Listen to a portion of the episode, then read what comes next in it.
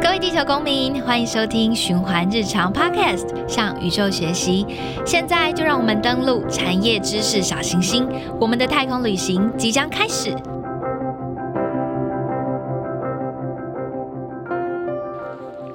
Hello，大家好，欢迎收听这一集《给十岁也给十年后的自己》，我是燕燕。当我们在谈永续循环经济的时候啊，常常会讲到三个 R：reduce（ 乐色减量）、reuse（ 重复使用）、recycle。回收再利用这个三 R 的习物精神，确实对环境很有帮助，只是成效有限。如果需要从源头解决问题，我们还需要另外两个 R。第一个 R 是 redefine，重新定义，让我们回归到源头思考什么是真正需要解决的问题。第呃，接下来的第二个就是 redesign，重新设计。在永续领域、循环经济领域当中啊，回归源头的重新设计非常重要。永续设计是以系统性的方式去探讨整个产业结。构范畴也很广，小至日常的生活用品，大至建筑设计、都市设计，整个地球的物理环境都包含在内。而根据全球城市资源利用及分配有效性进行评比的 Easy Park Smart Cities Index 智慧城市指数，二零一七年丹麦首都哥本哈根拿下了第一名的宝座，那就成为我们全球最环保的城市。那这个城市也立志在二零二五年成为第一个实现碳中和。的智慧城市。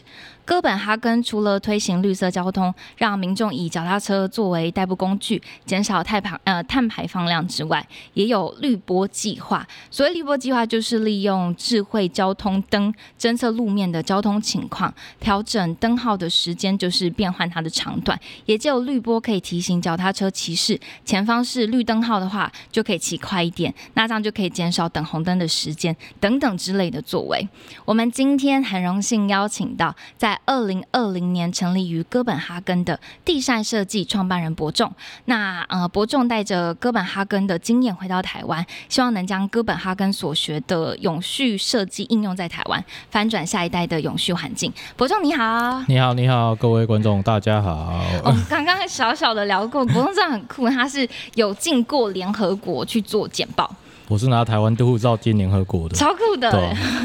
那个联合国的那个建筑物啊，刚刚讲到说是自给自足的那个建筑物嘛。对，因为他们其实里面有一个能源系统，就比如说他们可能在一些比较巅峰的时段，他们高耗电的时候，他们会以比如说太阳能发电跟潮汐为主。那他们因为整栋电整栋的建筑基本上就是一个智慧建筑，所以像他们只要下班过后，那边基本上是说电系电力系统是不供给的。嗯嗯嗯。他们就是利用离岸风电跟潮汐的力量，让这栋建筑它本身的能源是可以自己成为一个循环的方式在运作的。那我们那个时候去联合国是做什么事情？那个时候其实是一个学校 project，就是我们必须跟那个，就是我们那时候开始在探讨永续这件议题，这个议题这件事情。那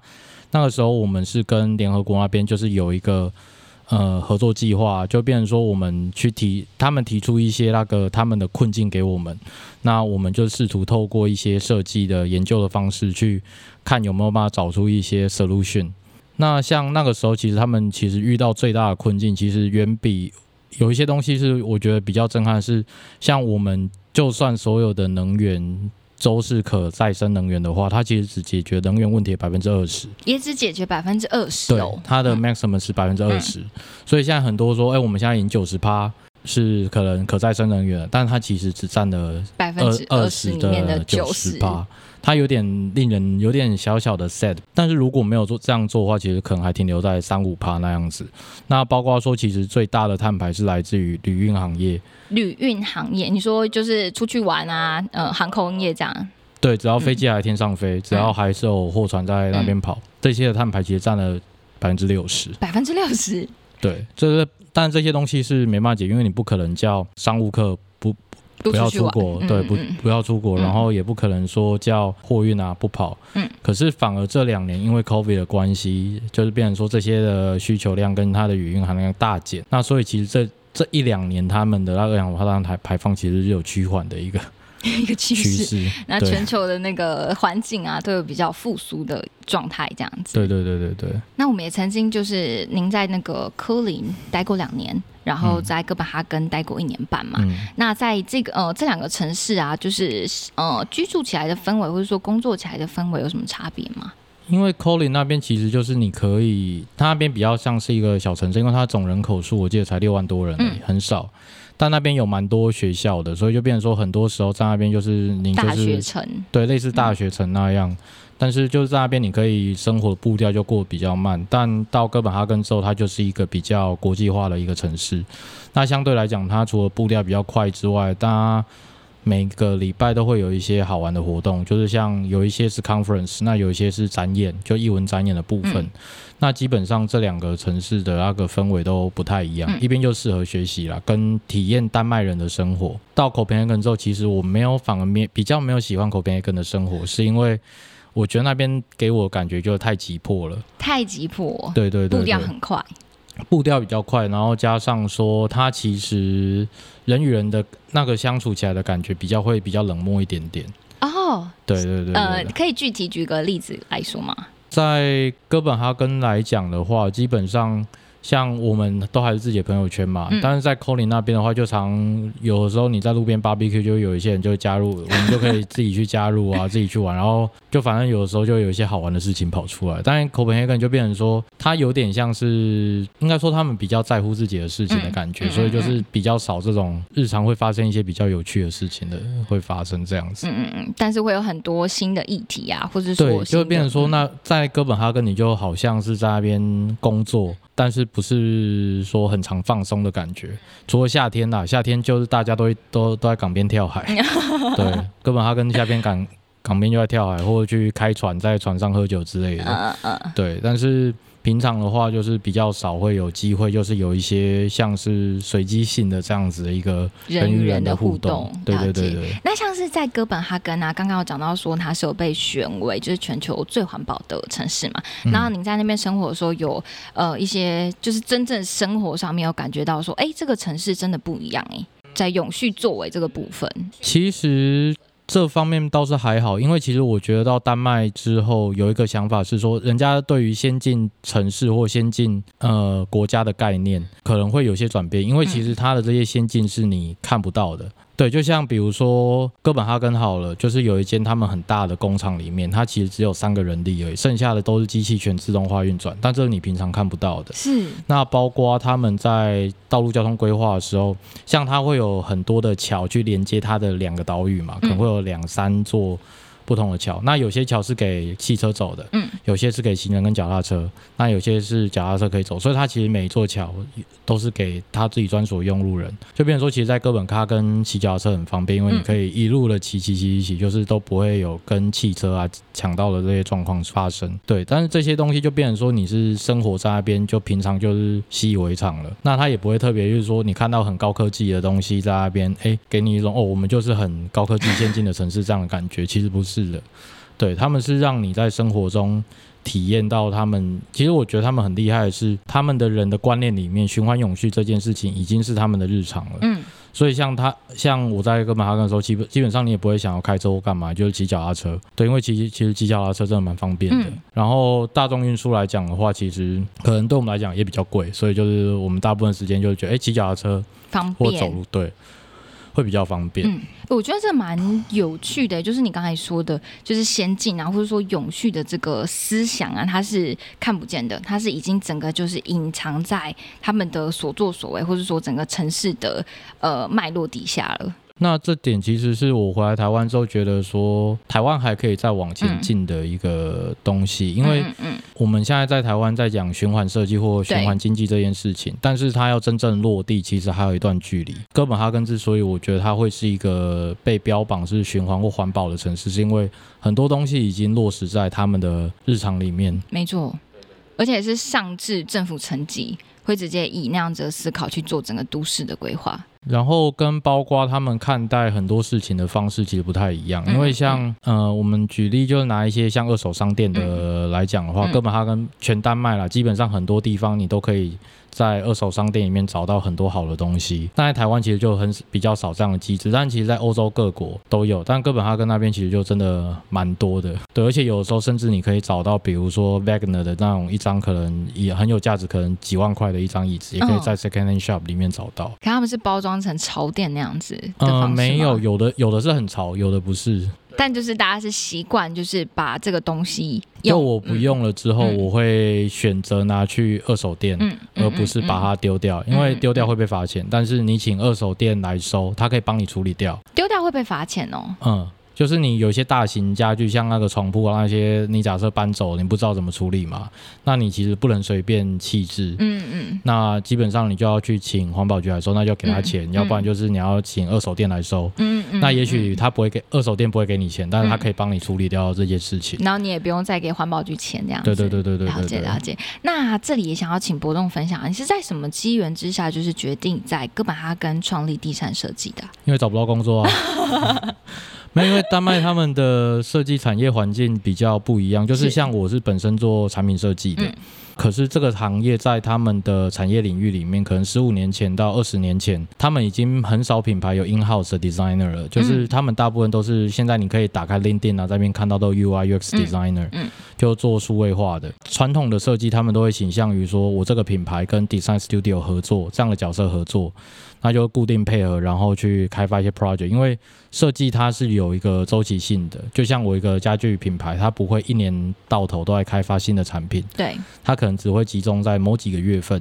那这样的话，他们对于设计这边的人力的成本就会太高，所以大概十五二十年前，很多这样子像 graphic design 或者是 industrial designer，大部分都会被 fire 掉，然后但是这些品牌会让他们去成立自己的自己的 studio，然后再跟他们配合。所以当我毕业的时候，想要找工作的时候，其实那个时候就觉得说，哎，那原本是想说先找个 in house 的工作，大概累积一些经验之后，再创立自己的工作室。那反而就是因为大概了解到这样的产业环境之后，就把它做一个对调，就变成说我可能就直接成立自己的 studio 了。哎，那没有想说先去别人的 studio，然后再呃后续再做自己的 studio 吗？但是因为他们的 design studio 基本上都不会到很大，就是可能三五个人一个人。因为其实像我们现在经营的方式也是一样，就我们不需要很大的设计团队。嗯嗯嗯。对，因为我们基本上就是像我回台湾到今年开始，我们团队目前也大概两个人左右而已。那基本上就是我们就可以去 handle 一些。因为我们的创作核心都还是在自己身上，是。对，所以像 Design Studio 很多甚至有名的，像比如说一些像 b o Concept 里面的一些配合的 Design Studio，可能也是有两到三个人成立的一个小工作室而已，就是以小而精的一个团队去做配合，对，基本上都是这样子。对，因为这个跟台湾比较不一样，就是台湾有些是会包生产连一起生产一起做嘛，那像我们现在运作的方式也是我们跟很多不同的工厂。跟制造商配合，嗯，那就是变成说我们要开一些新的 project 的时候，就可以直接跟他们合作，所以这样的话，我们就不用去投资自己的厂房啊，生产来做生产这件事情。嗯，了解。然后也是大家更加的分工化这样子。对对对对对。了解。哎，那像我们在做永续设计的这件事情啊，它应该是可能小时候有一些些呃小小的生命中的影子，然后想要请博中这里分享说，你大概在十岁左右的时候，生命中会有没有出现过一到两个事件，然后是跟你现在做这件事情是密切相关的？其实应该说，我有遇到一个改变我的人啊，就我国小老师。国小老师，对 他到没有他到现在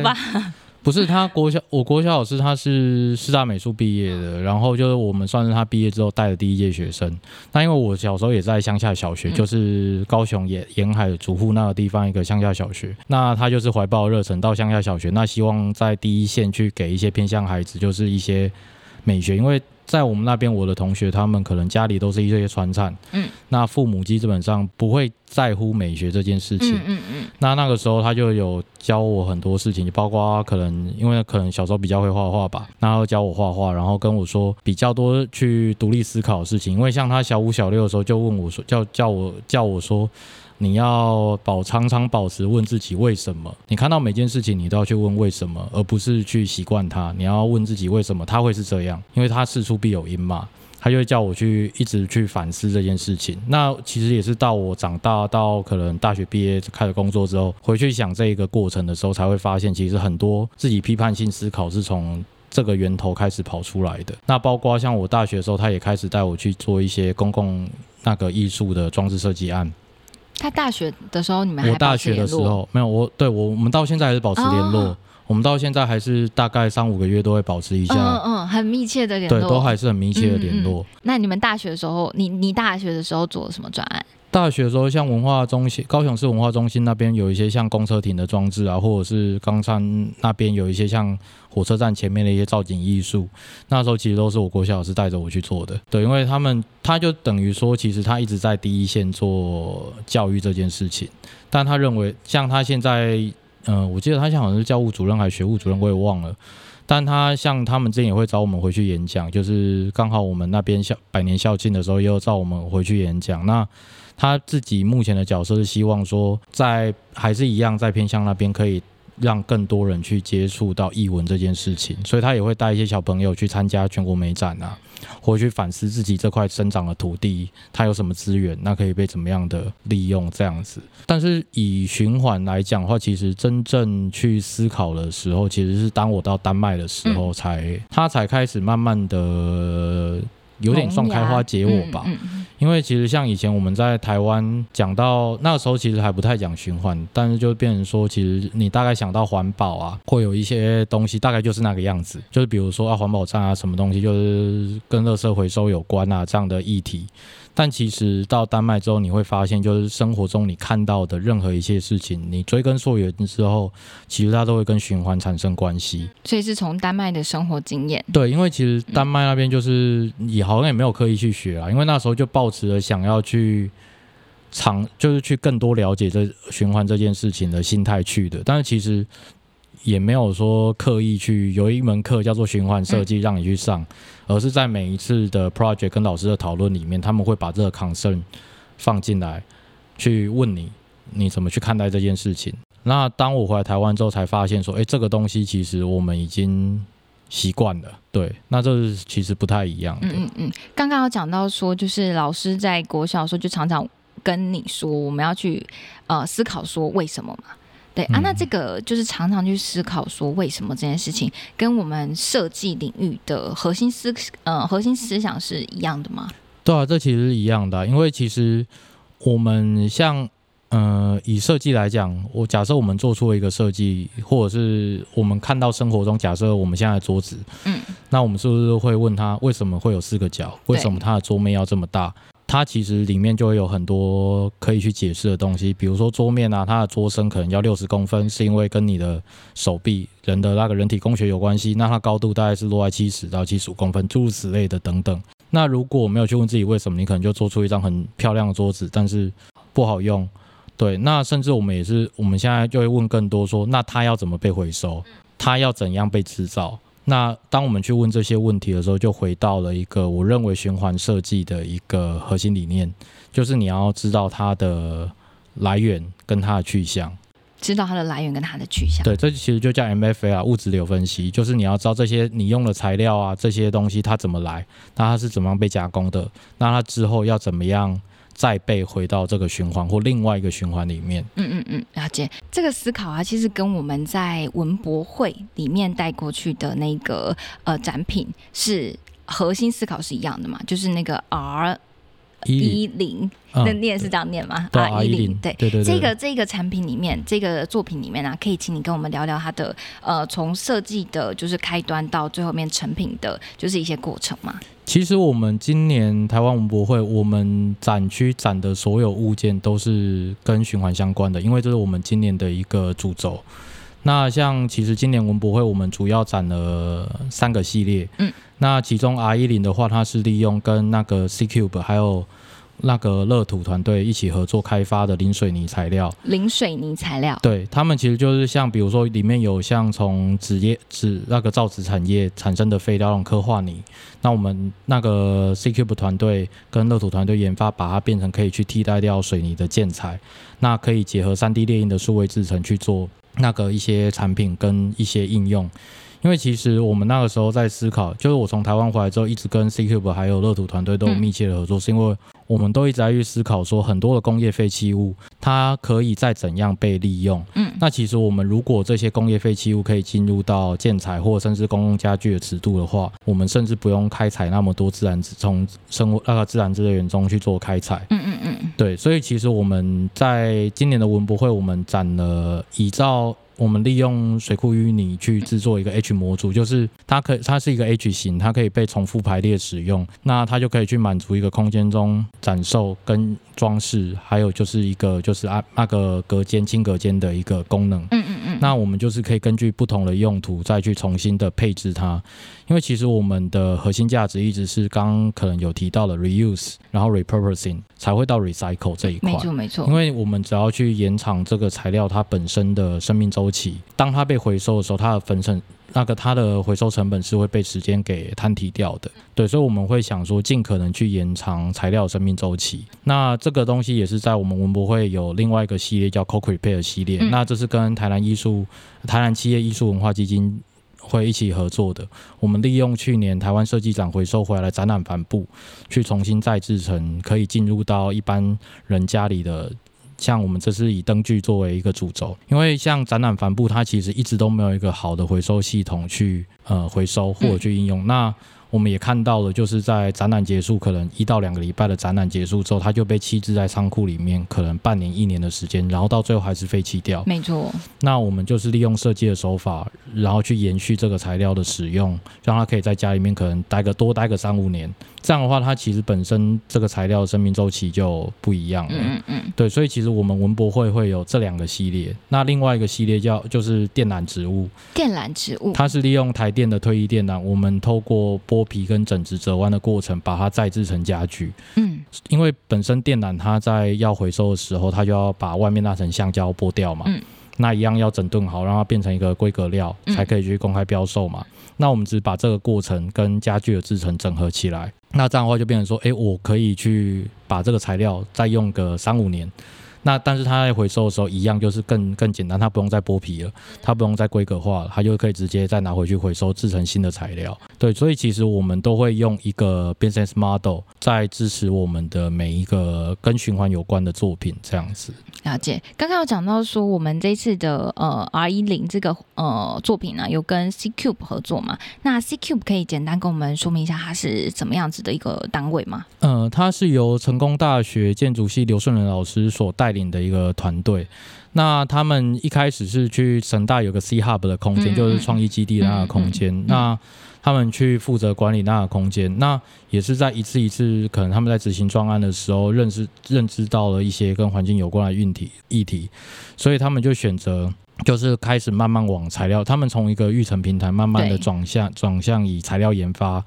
为主的一个团队。那我记得最早的话，他们是跟永丰宇合作，就是跟把他们就中华这样一些废弃物，把它变成就是循环专题的一个部分。那他们就也陆陆续续后续尝试很多材料，像石材产业，或者是像这一次我们去年文化部的案子，我们在澎湖也跟澎湖县政府还有水事所合作，利用沙林跟可可这样子海废去做，像 CQ 他们就利用这两个材料去制成那个水水下砖体，去富裕珊瑚礁。因为在澎湖那边遇到环境问题是渔民的过度捕捞导致生物的栖地被破坏嘛，那珊瑚被破坏之后，它就白化珊瑚就会随洋流去把潮间带填平，所以澎湖县政府每年都要再花很多的钱跟人力去把这些沙林清出来。但是清出来之后，他们也不知道可以拿来做什么。那这一次就是我们去年文化部案子，CQ 的团队里面有一位设计师，就是利用。就潘守岩设计师，他就是利用这个材料结合三 D 列技术做成人工鱼礁。那我们现在也是把它丢回海里面，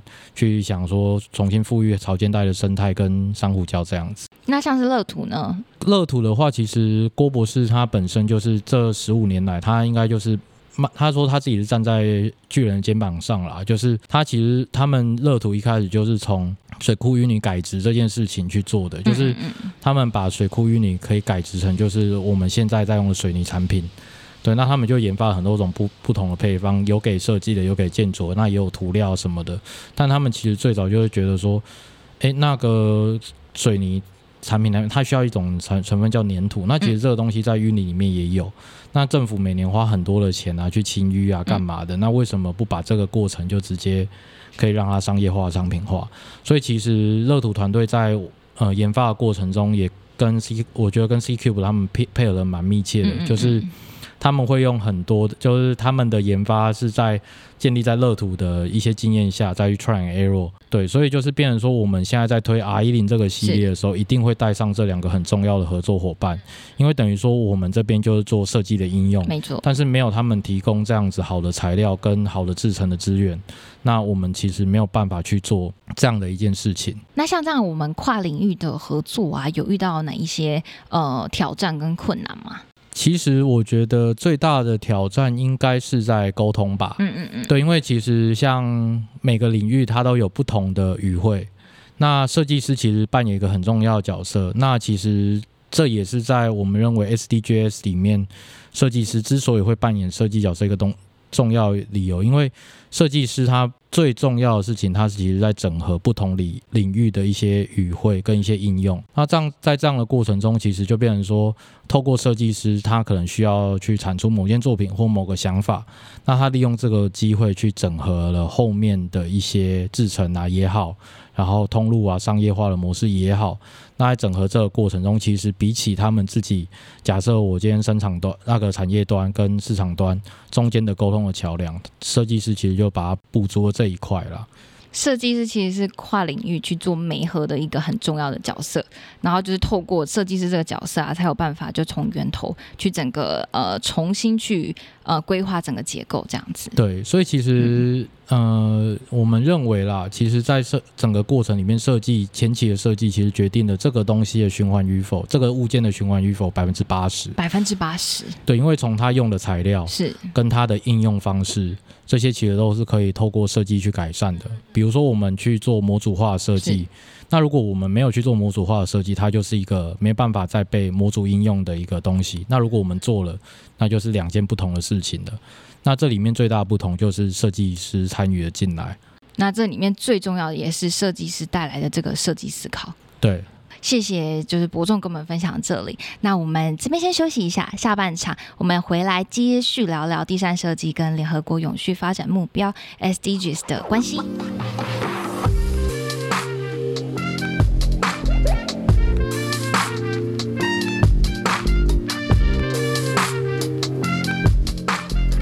循环日常是一个实践 SDG 十二责任消费与生产的电商平台。我们严格选品，亲自探访产线，为你第一线把关永续日用品，让环保永续轻轻松松变成你的日常生活。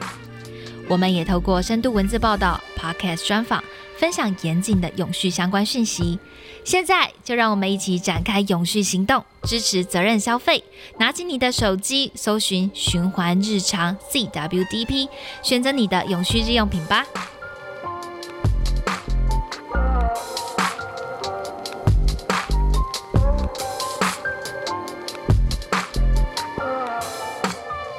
刚刚我们聊到的，就是设计师啊，是呃跨领域的各种语汇的沟通者嘛。那其实这件事情啊，它很呃紧密的扣合到我们的研发创新力。那其实第三设计的研发创新力就很符合 SDG 九产业创新与基础建设的这一点。那想进一步的，就是请博中这里跟我们分享啊，您认为说一个国家或一个企业，甚至是一个孩子，他拥有创新力为什么重要？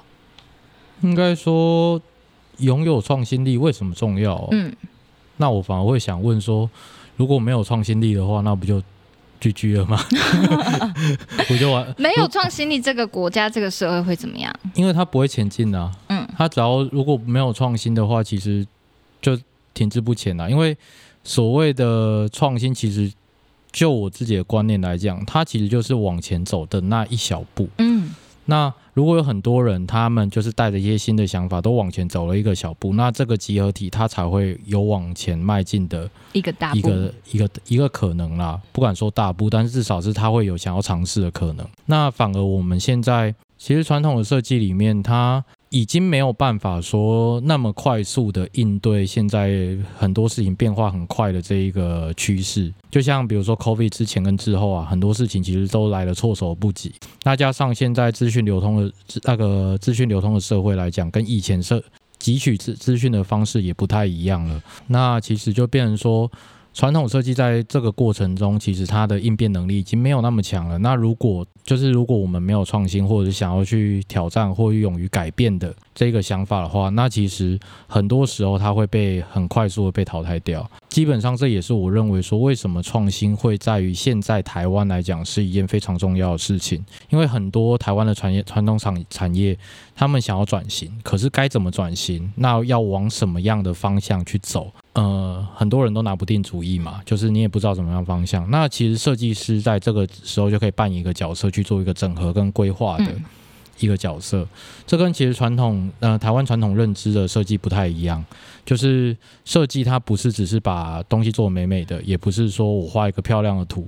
而是他去是去解决这个问题的，解决这个产业的一个问题。他提出了一个 solution，但他可能不见得会是一个百分之百成功的 solution，但他至少可以会鼓励，就是他建立在他 database 下面去鼓励这些人去做一个改变的可能。这样子，我觉得这是一个很温和，应该不是温和，应该是说是一个很健康的，就是关于解决问题的心态。因为就是不是说一定一次到位，或者说呃，他假如说他解决了二十趴，他也是解决了二十趴，并不是说一次就一定要解决到一百趴。这是一个很健康的，就是设计。对，因为其实我们今天先解决五趴，才有机会到十趴，所以其实它是一个渐进式的。那其实我发现在这几年来。来讲，台湾的企业也会慢慢导入所谓的设计思考。嗯嗯嗯。那其实设计思考是什么？其实它就是简简单概要来讲，它就透过不断的换位思考的一个方式，去探讨可能企业面临的一些问题。比如说，我们今天传统产业可能面临到了订单缩减啊，或者是传统的制程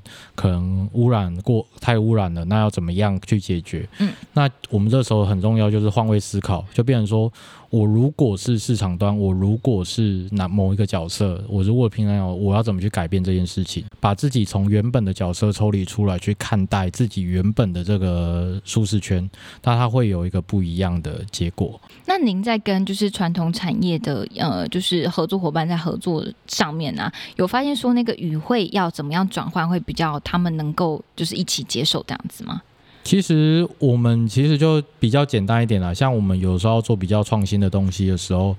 很多台湾的师傅会跟你讲说，或工厂他们会跟你讲说，哎，这个不能做，这个他们没办法做。但是你就会遇到那么一两间他愿意去尝试看看的。这个时候其实他们也在往前迈进了。对，就像比如说我们 R 一零的那一个三 D 那个零水泥三 D 列印啊，它是跟捷星那个企业一起合作的，捷星三 D 列印一起合作的，也是之前 C Cube 他们找了好几间之后，愿遇到那个捷星，他们愿意去尝试尝试去帮他们直接研发出这台设备出来。我们不会其，我们就其实一直都在投石问路了，就是变成说，我们可能想做这个东西，我们已经评估过它是一个需要被做的东西之后，我们要不断的去找资源来想办法完成它。那这个中间就可以遇到很多新的合作伙伴，那也可以知道很多现在产业它可能的思维到底是如何。对，所以就我们的角色来讲，我们比较不会想说，我们不会只说，哎。我就是一定要吃这个客户，而是反而去我们想办法找到跟我们志同道合的伙伴，嗯，那就是加深自己彼此的合作关系，那就越走越远这样子。了解，那其实我们也是小男人市集当中的其中一个职人嘛。那这里想要请您跟我们分享，目前第三设计预计是让小孩子他们就进行什么样子的职人训练活动？呃，其实我们前几个礼拜已经带小孩子他们自己做过一些事情，就我们是从玩乐，我们是让小孩子自己来把自。自己想手画出来的玩具，把它做出来。对，因为我们就是透过三 D 电影的方式，可以让他们直接看到说，哎，他们画的图，他们有一些二 D 纸上的讲的想法，怎么样被转化成一个三 D 的物件？嗯，那再再从三 D 的物件去把它不断的复制，就大量生产的这个概念。嗯，那在同时间就会变成说，他们也会思考说，哎，他们这个东西到底是怎么被做出来的？那他们我们会希望说，这些小男人他们在未来的日子里面，可能在看待，比如。说乐高啊，这样子他们习以为常的玩具的时候，他们会发现说，哎，其实它也有永续发展的一些指标在里面。就像乐高来讲好了，我今天不要，我今天假设用乐高盖了一个恐龙、一座房子，我不要的时候，我不是把它丢掉，我是把它把它打碎之后重新做。那这其实就是 reuse 跟 repurposing。那其实这也是为什么我。我我我们一直认为乐高是一个非常符合永续精神的一件产品，因为他们从最早就是开始进入塑料玩具产业的时候，就是用这种方式。那在二零三零的时候，所有的乐高积木也都会是以就是回收塑料来做。对对，这是他们的北东那边有资讯流出来。那那目前呢，跟小男人相处下来，有发现哪一些有趣的事情吗？嗯，他们只想喝真奶啊。现在是两个小孩，对不对？对，两个小孩。两个小孩分别有什么样不同的个性吗？呃，有一个就是比较稍微内向一点，对，就变成说，像我们遇到，就是他看镜头的时候就会害羞紧张，然后可能就哭出来了。哭出来。对啊，但其实跟他们沟通蛮好玩的啦，就是你有时候会会会会蛮佩服他们的。怎么说？他可以让在场的所有大人全部为他们两个折服，哎，怎么说？可以举个例来说吗？举个例子来说，就是他就会跟你讲说我要喝真奶，然后就会说，然后我们就说哦，那个，那你把这件任务完成，我们就会给你真奶啊。嗯，然后他就会把东西做完之后，然后开始来跟你狂要，然后你没有给他，他就说你是骗子。就是大家没有办法，就是违背自己的诺言这样子。对啊，对啊，但他们就是很，我觉得他们都蛮直接的啦。那另外一个有一个是比较内向的嘛？那另外一个呢？另外一个就比较外向啊。另外一个，另外一个是他的哥哥啦。哦，他们是一起来的。他们一起来的。那他们在互动上面，互动上面的话就蛮 peace 啊。他就是其实蛮好玩。就比如说在玩乐高的时候嘛，可能有的时候他们需要某个零件的时候，那他们就会沟通说：“哎，那个这个可以给我吗？或者你这个可以怎么，这个可以怎么样拼？然后你可以帮我用什么之类的嘛？对吧？其实我觉得就看他们的互动，我觉得还蛮好玩的啦。对，因为我们一开始就是带他们从玩乐高开始去熟悉跟理解，说，哎，玩乐到到底是怎么样的一回事。所以他们做的其实小男人的训练活动是从玩乐高开始，对，然后再去画自己想象的那个玩具，理想玩具。对对对，然后我们用三 D，我们在在大家做三 D 建模。所以是他会做三 D 建模。呃，他们他们会做基本的，就是变成说我教他们一些基本，让他们去乱画之后，最后我再帮他们修到可以三 D 列印这样子，嗯，然后再列印出来。对对对对。然后会到量产的过程吗？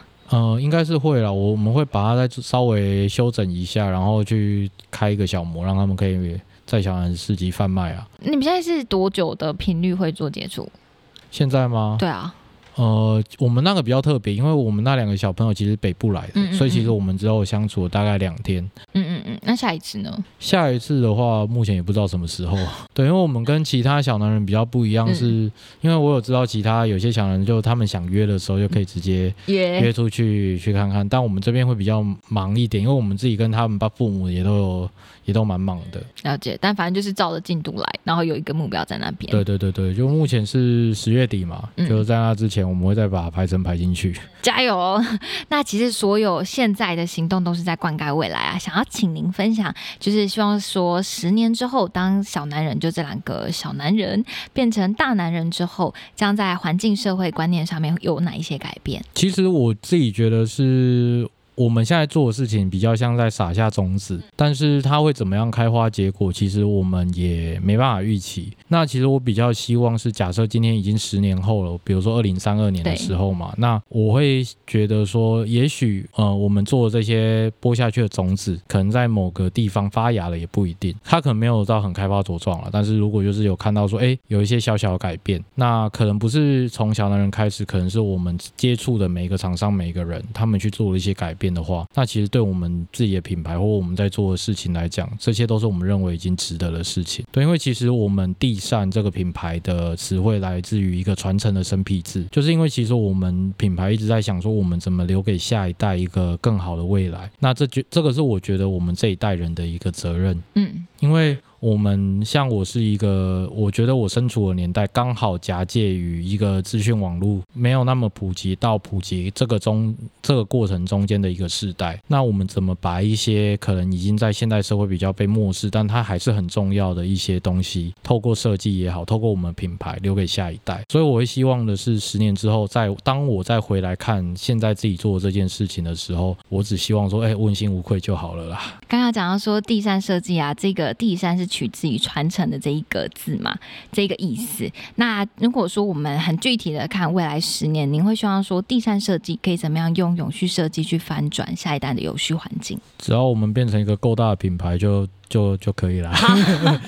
其实十年真的可以发呃改变很多事情哎。应该说我们自己认为啦，我们现在在做的，就算这一两年回来台湾来好，我们也改变了很多事情。嗯，像是什么？就是像我们，呃，像我刚回来的时候好了，可能我们像 R 一零啊这些系列，在那时候根本是不可能发生的事情。但是光我们这次有机会透过这样一个新的概念，嗯，去跟比如说政府也好，去跟民众也好去做接触，那。也是像在文博会啊，或者之前我们参加一些展会里面，受到了一些民众的肯定跟询问。那我们觉得，当我们的东西开始可以被人去讨论，或让人家知道有这个东西的时候，这个时候我们其实就已经播下了我们想播下的那一个种子。哎，那您从就是呃离开台湾到哥本哈根到回来台湾的这段时间呢，你有感觉到就是台湾的整个社会环境有什么样的改变吗？嗯，其实这一两年来讲的话，我觉得其实变蛮大的，因为其实光谈论循环经济跟这件事情，在我去哥本哈根之前，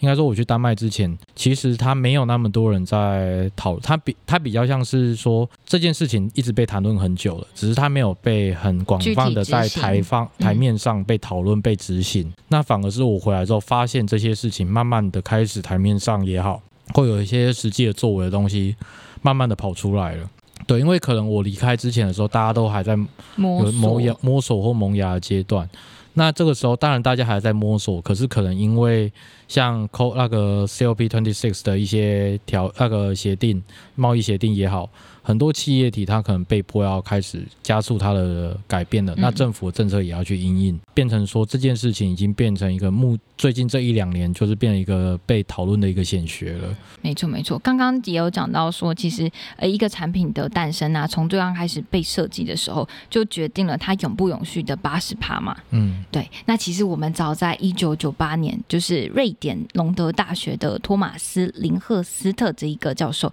他在提交给瑞典。环境部的报告中就已经提出了生产者延伸责任这个概念，也就是说，生产者把商品生产出来之后，也得负起就是永久对于商品的责任，不再只是生产之后就卖出给消费者，废弃之后就交给环保署处理这样子的一个方式。当生产者有意识的，就是负起延伸责任，也就会进一步敦促生产者更积极的从源头、从整个系统去检视哪里可以改善，可以有更有序的做法，永续设计。的思维其实不是那么容易，但我们一步一步进行，可能每一个人就是呃往前走一步一小步，那就是相信更永续的台湾就不远了。今天在我们给十岁也给十年后的自己这一集，很开心邀请到伯仲以永续设计的观点，和我们分享就是 SDG 四优质校呃优质教育和 SDG 九产业创新与基础建设。谢谢伯仲，谢谢。那我们现在就是台南 Redesign 好男人永续城市行动已经密切在实行当中了。想了解更多的朋友们，请记得关注循环日常的脸书、IG 官网以及 Podcast。循环日常 Podcast 向宇宙学习，已在各大 Podcast 平台上架喽。每周欢迎上 Apple Podcast、Google Podcast、Spotify、KKBox 等平台收听。如果有任何想听的内容或回馈，欢迎加入循环日常 ZWDP 的 IG 和我们分享。我们今天谢谢博宙，谢谢。